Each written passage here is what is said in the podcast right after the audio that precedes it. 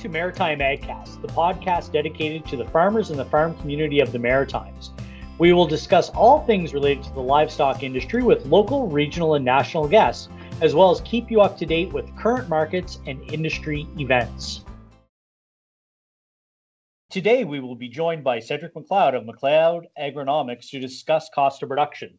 Cedric grew up in Carleton County, New Brunswick, working for his family construction business developing an early love for agriculture with many projects being on local farms. He has a BSc from the former Nova Scotia Agricultural College and his Master's of Science from the University of Manitoba. Cedric is president of McLeod Agronomics, an advisory firm to support innovation and production advances for Canadian farmers. He also manages 300 acres of pasture, forage, and cash crops and produces grass finished beef for direct market to local consumers. Cedric, thanks for being with us today. Thanks, Bradley. It's a pleasure as always to get together with you. Awesome. Um, yeah, so let's talk a little bit about cost of production. Why is it important uh, for all types of producers to get a handle on their cost of production? You know, as per my intro, uh, I don't have a, a, formal education background in, you know, either finance or business or, or cost production on the farm. But what I found early on after we started McLeod Agronomics, um, you know, we really had two groups of growers that were coming to the table uh, for support. Those that were looking to really advance their farm and take it to the next level, and those that were maybe struggling a little bit, either on the agronomy side, uh, mostly on the agronomy side when we started. But I realized as we walked through that process, you know, the more recommend the more recommendations we were making, the more people were coming for direction on the farm. Just focusing on the agronomy of the technology side wasn't enough to help them move them down the road for implementation. So that was really when we pivoted and started to take a hard look at the business side of, of that equation to help them to walk through the numbers. And I, I guess it's intuitive to folks like yourself that, that came through commerce, but you know, that business management side just became so real to me. And uh, so it, it, it really, it forced us to dive in. Uh, but lo and behold, it's it's something that we've really enjoyed doing. Uh, we've kind of learned along with our growers, uh, and now we have some some pretty solid processes put together um, to help them through that through those considerations.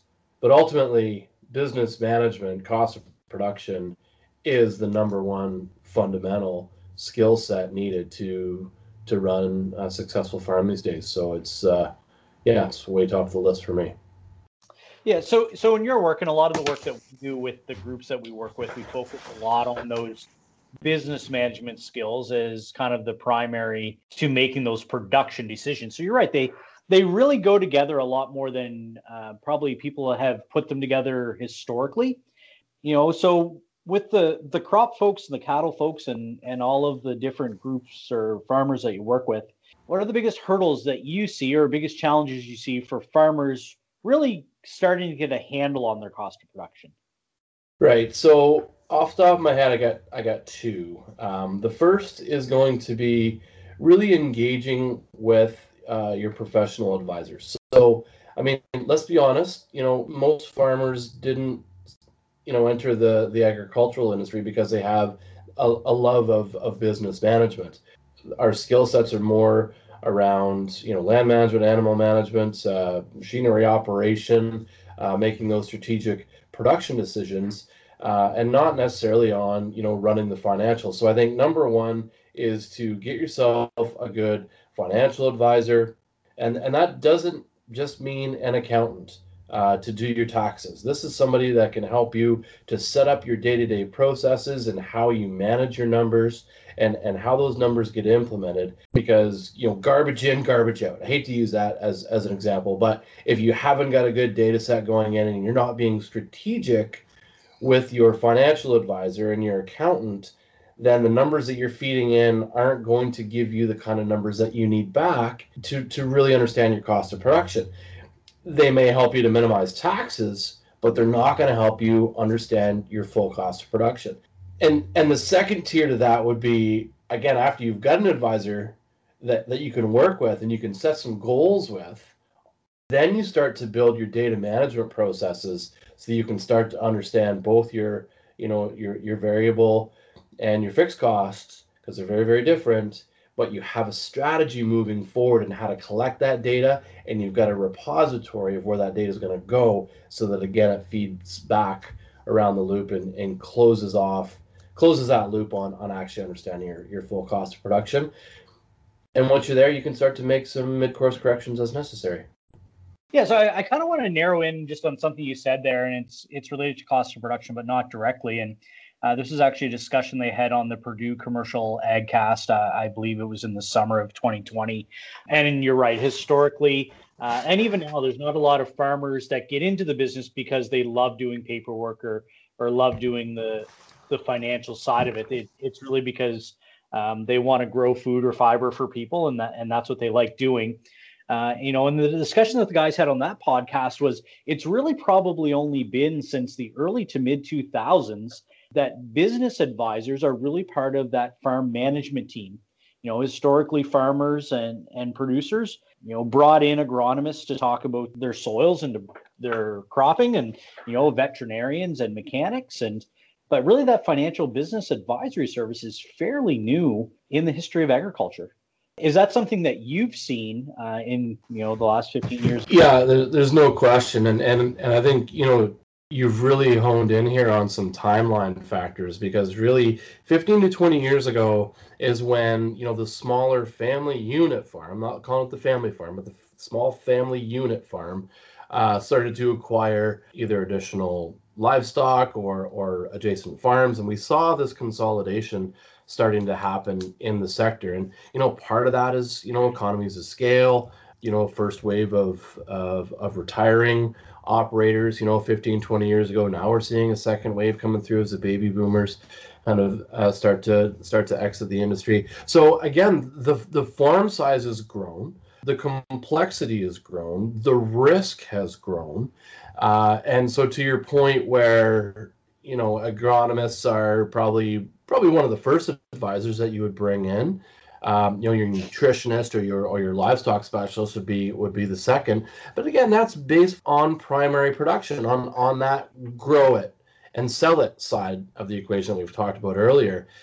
Now that the risk is that much greater, uh, and so much more cash is coming in and going out. Producers are, you know, in some cases have just recognized that risk and brought in you know some financial advisory support. But the other side of it i think it is is the lending institutions have also identified this this risk as growers come to the table looking to to finance new assets. Uh, and so they're i think in in some cases uh, encouraging i'm going to use the word encouraging a soft push towards uh, bringing on some more professional financial management support yeah, and, and I'm glad you brought up the finance bit here, and and obviously my background is in economics and and a little bit in management, you know, and we've and I know conversations that we've had with each other and with producers and with other industry experts is, you know, the cost side of the equation is really the only side of the equation that you control. You can mitigate risk on the revenue side and what the, that market says, but really, if you know what your cost of production is and you can control those costs you can reduce your risk to those market fluctuations on the revenue side. Yeah, hundred percent. That's that's really what it comes down to. And you know, the, the point you're raising as farmer is farmers typically being price takers is you know we we all deal with that all across North America, all all around the world. So so you're absolutely right. I think you know it's been interesting to watch the industry evolve. And I think the drought in the US in 2012, 2013, when we just saw you know, corn and soybean prices spiked dramatically, and it brought you know the the small grains and cereals with it, canola. It was really a boom time, and and there was a lot of land purchased and a lot of equipment purchased. Uh, honestly, I don't know where where all the used equipment went. Just when you drive across the prairies or through Ontario or even here in the Maritimes, I mean, the amount of new paint is is pretty astronomical. So you got to be careful right there's and and i think again back to the advisory service and the importance of having somebody to help walk you through those that what if scenario. You know what what if i trade in my my 9650 and and buy an s you know 770 combine right? What is that you know $2000 a month payment going to mean? Am i going to be able to capture that back uh, and increase capacity, or is it going to be sufficient to get over my acres? So the, the, the whole larger question around capitalization becomes so critical just because you know i think we've got ourselves caught a little bit in an iron frenzy and there's a lot of iron being bought and it's more expensive than ever bigger capacity but you've really got to crunch the numbers on those, those overhead costs to make sure that you can justify those purchases yeah, and I think that leads me, you know, into the next part of those fixed versus variable costs. And the fixed ones are the ones that you can plan for over the long time and or long term, and they don't fluctuate, you know, like fertilizer prices do. And you know, really knowing the the cost and the total cost of ownership of, of assets and the, the proper term of those over their useful life is really important. And it's often things that we don't always give the best consideration to. Uh, when really it's the thing that we can plan for over a 5 10 15 year period you know so managing those fixed costs um, is my belief that it actually better allows us to manage the variable costs on those annual uh, on the annual basis with price fluctuations of other inputs. Yeah 100% i mean you get uh, you know like a year like this you know we've we've seen some exceptionally dry conditions. Crop yields are going to be down. We know we know they are. I know and and where where i farm you know carleton county growers are it's more than they expected uh, but not as much as they would have liked or they would have fertilized for at first of the year. So anyway crop yields are down but you're right those those equipment costs are still there. And so if we make the mistake of maybe overblowing what our uh, long-term average yield might be to justify those those uh, those fixed costs that can get us in trouble pretty quick but the other side of the equation i think is is really understanding you know what what your maximum opportunity is. And and this this has always been a, a big play for me in the work that i've done trying to encourage growers to make incremental investments in uh, variable costs largely fertilizer lime you know groceries to to grow a to grow a reasonable crop not always a bumper crop but a, a solid crop year over year. And growers that have that have adopted that kind of strategic thinking process on on the variable costs i think have insulated themselves on their fixed costs as well because they're really maximizing the uh, the operative capacity of of of the machinery that they're running yeah, so let's get back a little bit here and the, the many workshops and conferences and, and farm visits that we do in the run of a year. You know, we, we always talk to guys about and gals about cost of production and and how to track and how to manage. And you know, the first call or the first conversation we always have is, well, what tools are available or which cost of production template or sample could I use? And you know, one of the things I know even from the bank of them that we carry here in the office for multiple commodities is you know, depending on who sets them up, how they're set up, the reason they were set up, some fixed costs are included, some variable costs uh, are tracked different ways. You know, so I, I guess my question is around just getting started on a basic cost of production. You know, we've already talked a little bit about the data collection. You know, what are just some key basics of of looking at that cost of production, say for cash crop person or or maybe some some dairy or beef folks? And mm-hmm. where should they get started? you know, I, to me, uh, the first step is is to pull together a bit of an advisory group to to give you some direction on on where to go. I've always been a big fan of this, especially in you know you gave the dairy example, right? So on a dairy farm, you might have somebody you know advising you on your financials, helping do that book work. You've likely got an agronomist helping you out in in the field uh, to to do your fertility work and your cropping planning. Uh, you've got a nutritionist that's in the barn looking after, you know, balancing those rations, getting them into the cow. And then you've likely got a dairy systems advisor who's looking at your barn and, and, and the overall impact of how all these players are interacting. And I think that's the key to me to bring those folks together and say, hey, I need to better understand my COP. What are the pieces that we can do from each one of those stages that I just described? You know, how do we most effectively pull that pull that data in. So that would be the dairy example. And you know, dairy, you know, you've got milk output, right? So that's every two days. You've got a record of that. Um, so you know, you can you can put your feed intake data in there and work with the nutritionist. So so there are ways to work your way through that. And and dairy is not a bad example of in and out. The first example I thought about on the cash cropping side is is a big grower that I, that I work with, and he's very very successful, and and does a killer job. Uh, but and it always strikes me he never knows what his corn yield is until his last load of corn goes out, old crop. He doesn't have a scale in the yard, right? So he's not scaling uh, trucks in, and uh, but he fills the bin and, and he marks it out, and he does a, does a fantastic job at it my thought process was, hey, we've got lots of technologies. Even um, you know, everybody's running grain carts now with their combines. It's like having a second combine, putting a set of scales on that combine, and you, I mean, you can put a weigh monitor in in that grain cart, and it automatically tabulates by field. So, again, lots of options, and there's no one solution.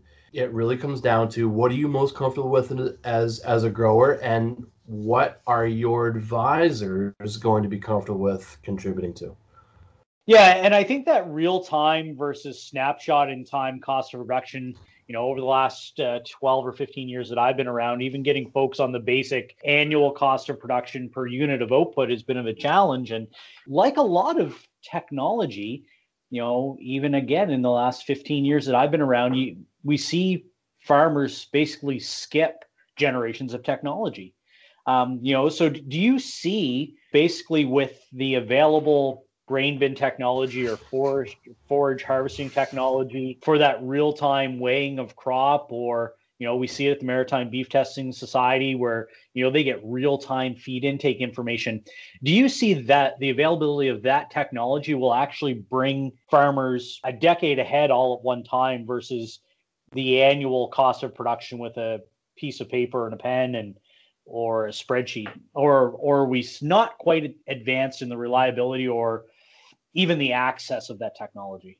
I'm gonna say no. Uh, I, I I don't see it, and and the reason why I would say that is there is literally millions and millions of dollars worth of yield monitoring technology that's currently deployed on combines uh, across this nation that collect data every day that's not being used. So I don't think it's a matter of technology uh, and and you know there's all the all the major iron providers they've you know they've got some level of sophisticated yield monitoring slash cost of production uh, tracking te- uh, capabilities within their within their softwares.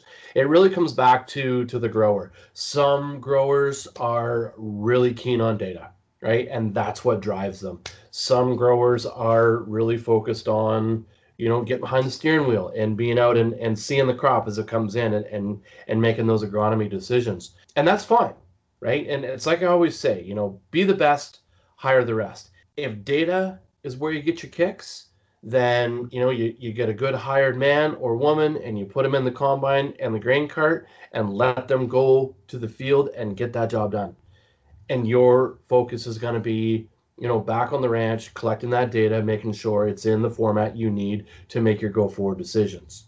Flip side, if that's not you, hire somebody to come in and help manage that data. Does it have to be full time? Absolutely not.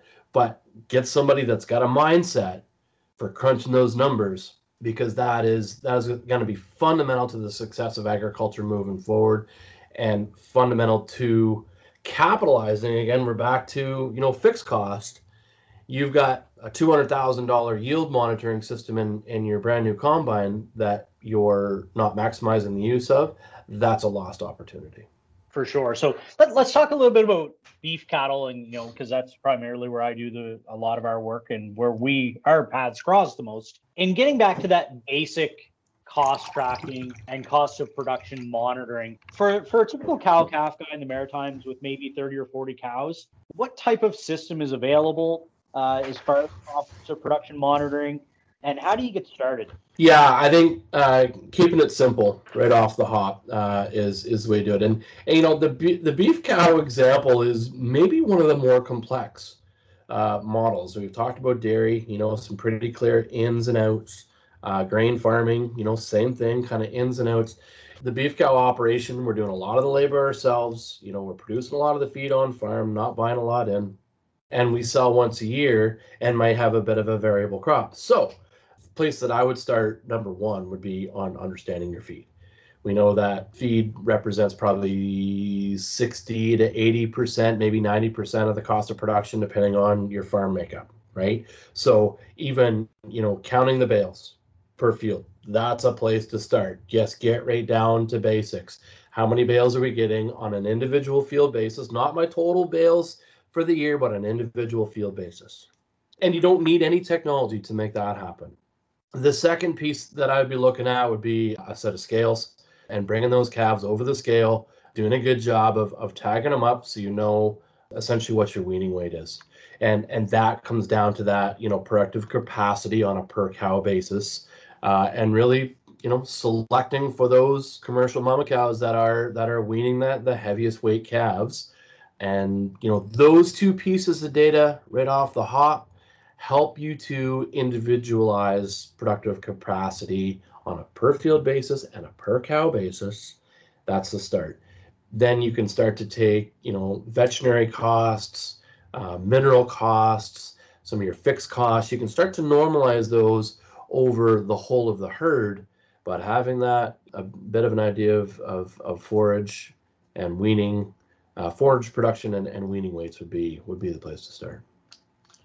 Yeah, and you're right. I think really, and it goes back to which data you're collecting is, you know, which are the management decisions that you want to make are really going to be dictating which of the data points you're collecting and, and looking to compare. You know, one of the things again that we hear a lot of, of workshops is, you know, the getting started part is tough and the Nova Scotia cattle producers, like all the other groups, uh, similar groups across the country, like there are plenty of online templates available. I think University of Saskatchewan has a bunch. The Ontario Ministry of Agriculture has a bunch. I know we've done some COP work here in the Maritimes, whether it's beef or or sheep related or or hog related. You're right. I think the the biggest part is getting started, knowing where to start, and really trying to figure out what it is you're trying to collect. Mm-hmm. You know, on the flip side of that, you know, we've talked about the types of farmers, whether they're numbers guys like me or agronomy guys like you, and and really matching those folks up or those skill sets, I guess. Well, yeah, I, I was just gonna say you're, you're, you're making me you're making me think about you know uh, a group of small growers within within a localized region, and again, I'm I'm a big fan, as you know, of peer groups.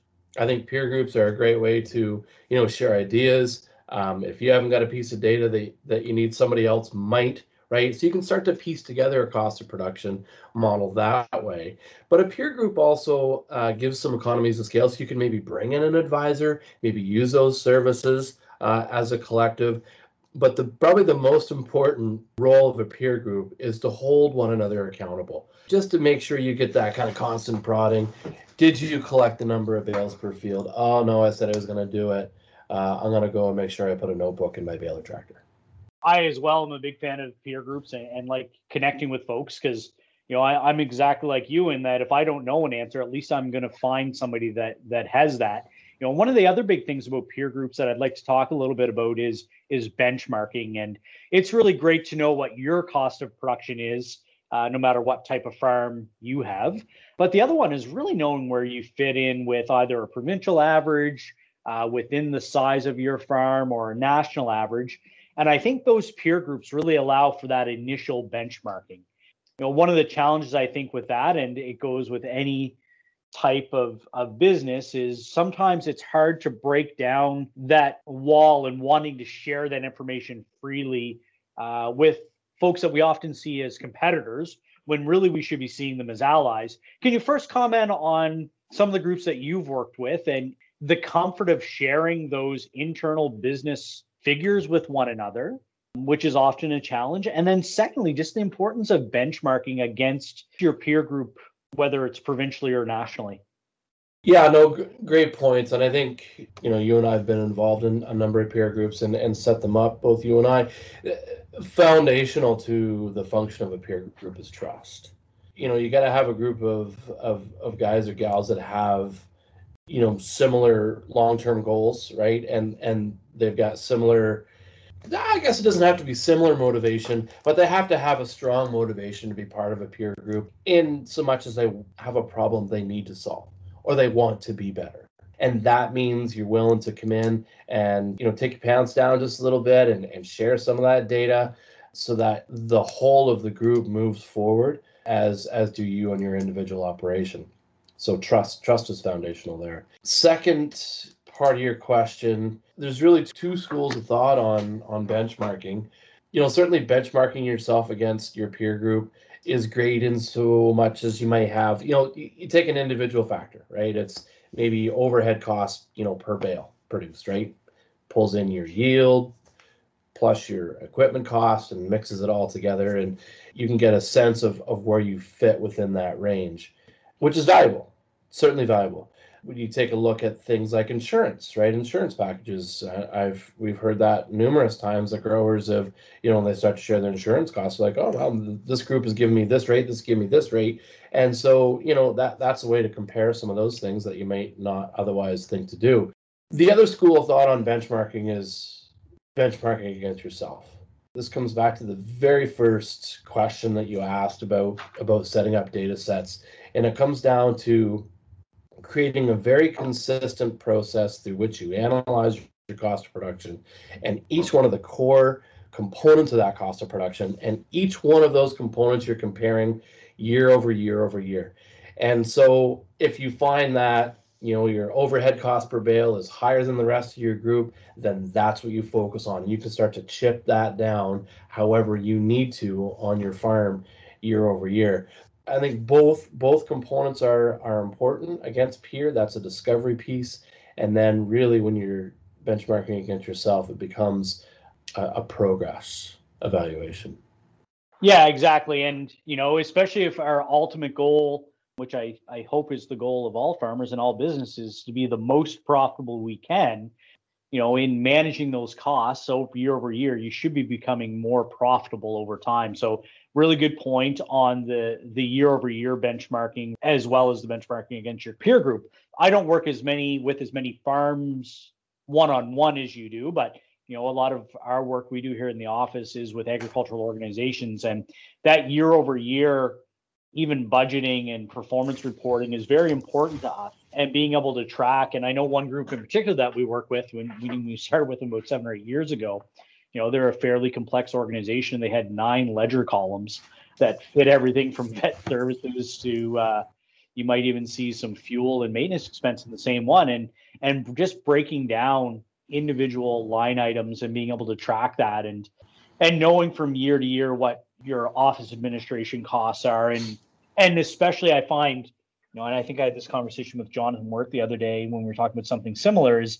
recognizing when there is a variance from year to year and and making that note so that when you go back in 2024 and look at your 2020 cost of production uh, making sure that you have some anecdotal notes in there. So you know it was a dry year um, you know so we put that extra application of fertilizer on after first cut to try to bump our yield. Because without those anecdotal notes you really don't see the full picture it's just a bunch of numbers you know, if we're in 2016 and there was an extreme or a fairly significant price in fertilizer costs, well, if you're just looking at a line item and your fertilizer went from 14 to 23,000, without any context, you you left to guess: did we put on 50% more, 70% more, or were costs just variant that year? So I, you're right. I think that year over year is is as good a measuring stick as as it is against somebody else.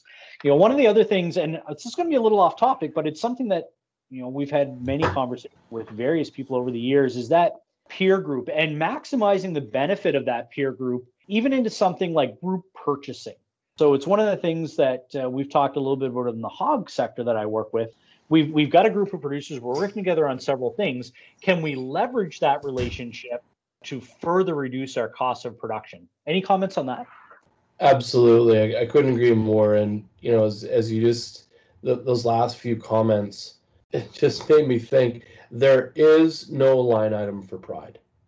Your cost of production doesn't care about whether or not you don't want to tell your neighbor or you don't want to ask or you don't want to take a harder look at your true financial position.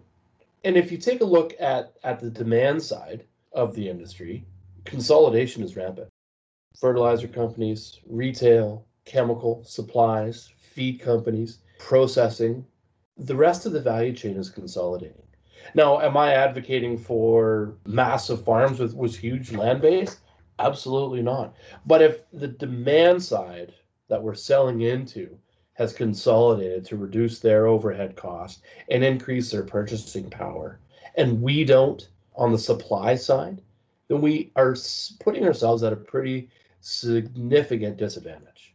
You know, slippery slope sometimes on that consolidation side, but we definitely, again, forget about the pride. Forget about, you know, what happened between your grandfathers years ago or what happened, you know, in high school with your neighbor kid. You're in a situation where margins are thin, costs, you know, need to be managed as managed, not always cut, because there's a limit to how much you can cut. But maximizing your purchase power and putting a few more points of potential margin uh, on your balance sheet, that's worth putting your pride in the box and come to the table ready to work with your neighbors. This leads me to another thing that we've been working on, particularly on the cattle side, is you know not only group purchasing but group marketing and you know what that's another way to actually influence on the revenue side where we can't make a lot of of influence otherwise right? We've talked about it several times and even a little earlier today about farmers are for the most part price takers. But there are things that we can do to improve our position in the market uh, and getting that higher value. And you know i think we've seen it a little bit maybe more through maybe the grain side and some group marketing but it's you know how do you foresee that particularly in the Maritimes, where we've got a lot of small to mid-sized farms. You know, we even have, you know, you talked about uh, fertilizer companies. There aren't very many grain elevators or major grain purchasers here in the region. How do you see, again, either peer groups or new peer groups having more market influence by group marketing, which will hopefully improve the revenue side of that equation?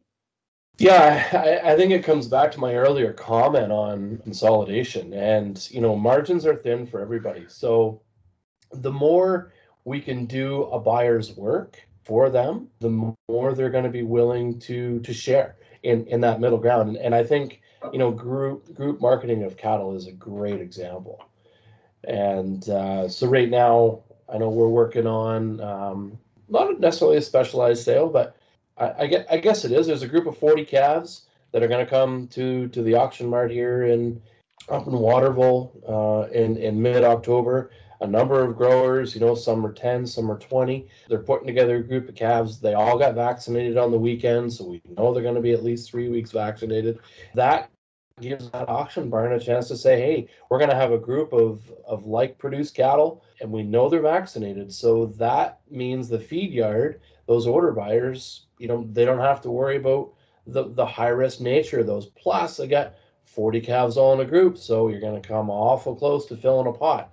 So again, that just means your transportation costs are lower. You don't have to drive your gooseneck down each lane uh, and worry about collecting those cattle and putting them on. It all comes down to time. Where is your time best invested? Is it invested in working with your neighbor uh, to help put together a group of cattle so you can save time for the order buyer uh, and grab yourself an extra 10, 15 cents a pound, I would say that would be pretty easy time invested. I think it really comes down to understanding the value chain as a whole and how your management decisions impact others up the chain or down the chain. And and the more you can make their job easier, the more they're going to be willing to share in that margin. And if you're not willing to do anything, to help out anybody, then you shouldn't expect to get a premium price. For sure. And again, it's that pride that we're plugging into or taking out of the equation here is, you know, often we have to look at things outside that may make us feel a little less comfortable than normal to to really drive ourselves forward as farmers and, and business folks. Uh, so just bringing it back to the, the cost of production modeling itself, you know, we talked that there are lots of resources available, whether it's through provincial governments or or some private work that's been done. If you're coming out to my to my farm today and advising me, you know, where would you send me to find some information? You know, we've talked about advisors, but what are you going to tell me? Here's Brad, start today. Uh, here's how we're going to manage developing your cost of production on your farm. Right. My first move would be to set up a call with the accountant right? Who is it that you're using? What is the process process that they're using? Okay, that's step number one.